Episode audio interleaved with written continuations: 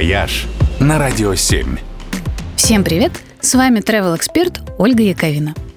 В этот четверг в Италии отмечают очень специальный день – День защиты черных котиков. Несколько лет назад активисты собрали статистику, которая доказывает, что черным котам действительно не везет.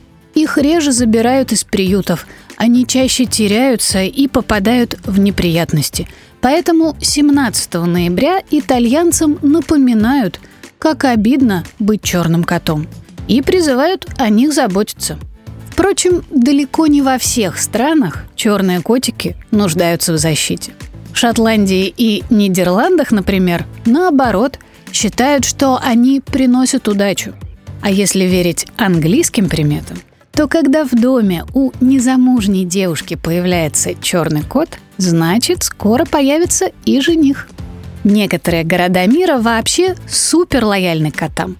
Не только к черным, а независимо от их окраса.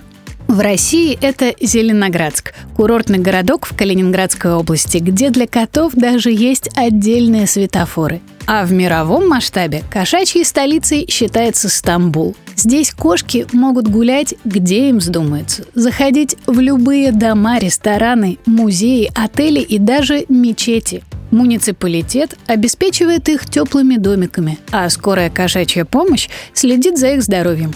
Среди других кошачьих городов – Иерусалим, Тбилиси, Черногорский Котор и японский остров Тесиро. Когда-то коты спасли его жителей от чумы, переловив всех крыс. И с тех пор к кошкам здесь относятся как к божествам. У них даже есть свое святилище. Впрочем, кажется, любой кот считает себя божеством и, глядя на тебя, как бы спрашивает «Ну вот я кот, а чего добился ты?»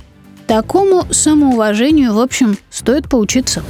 «Вояж» только на Радио 7.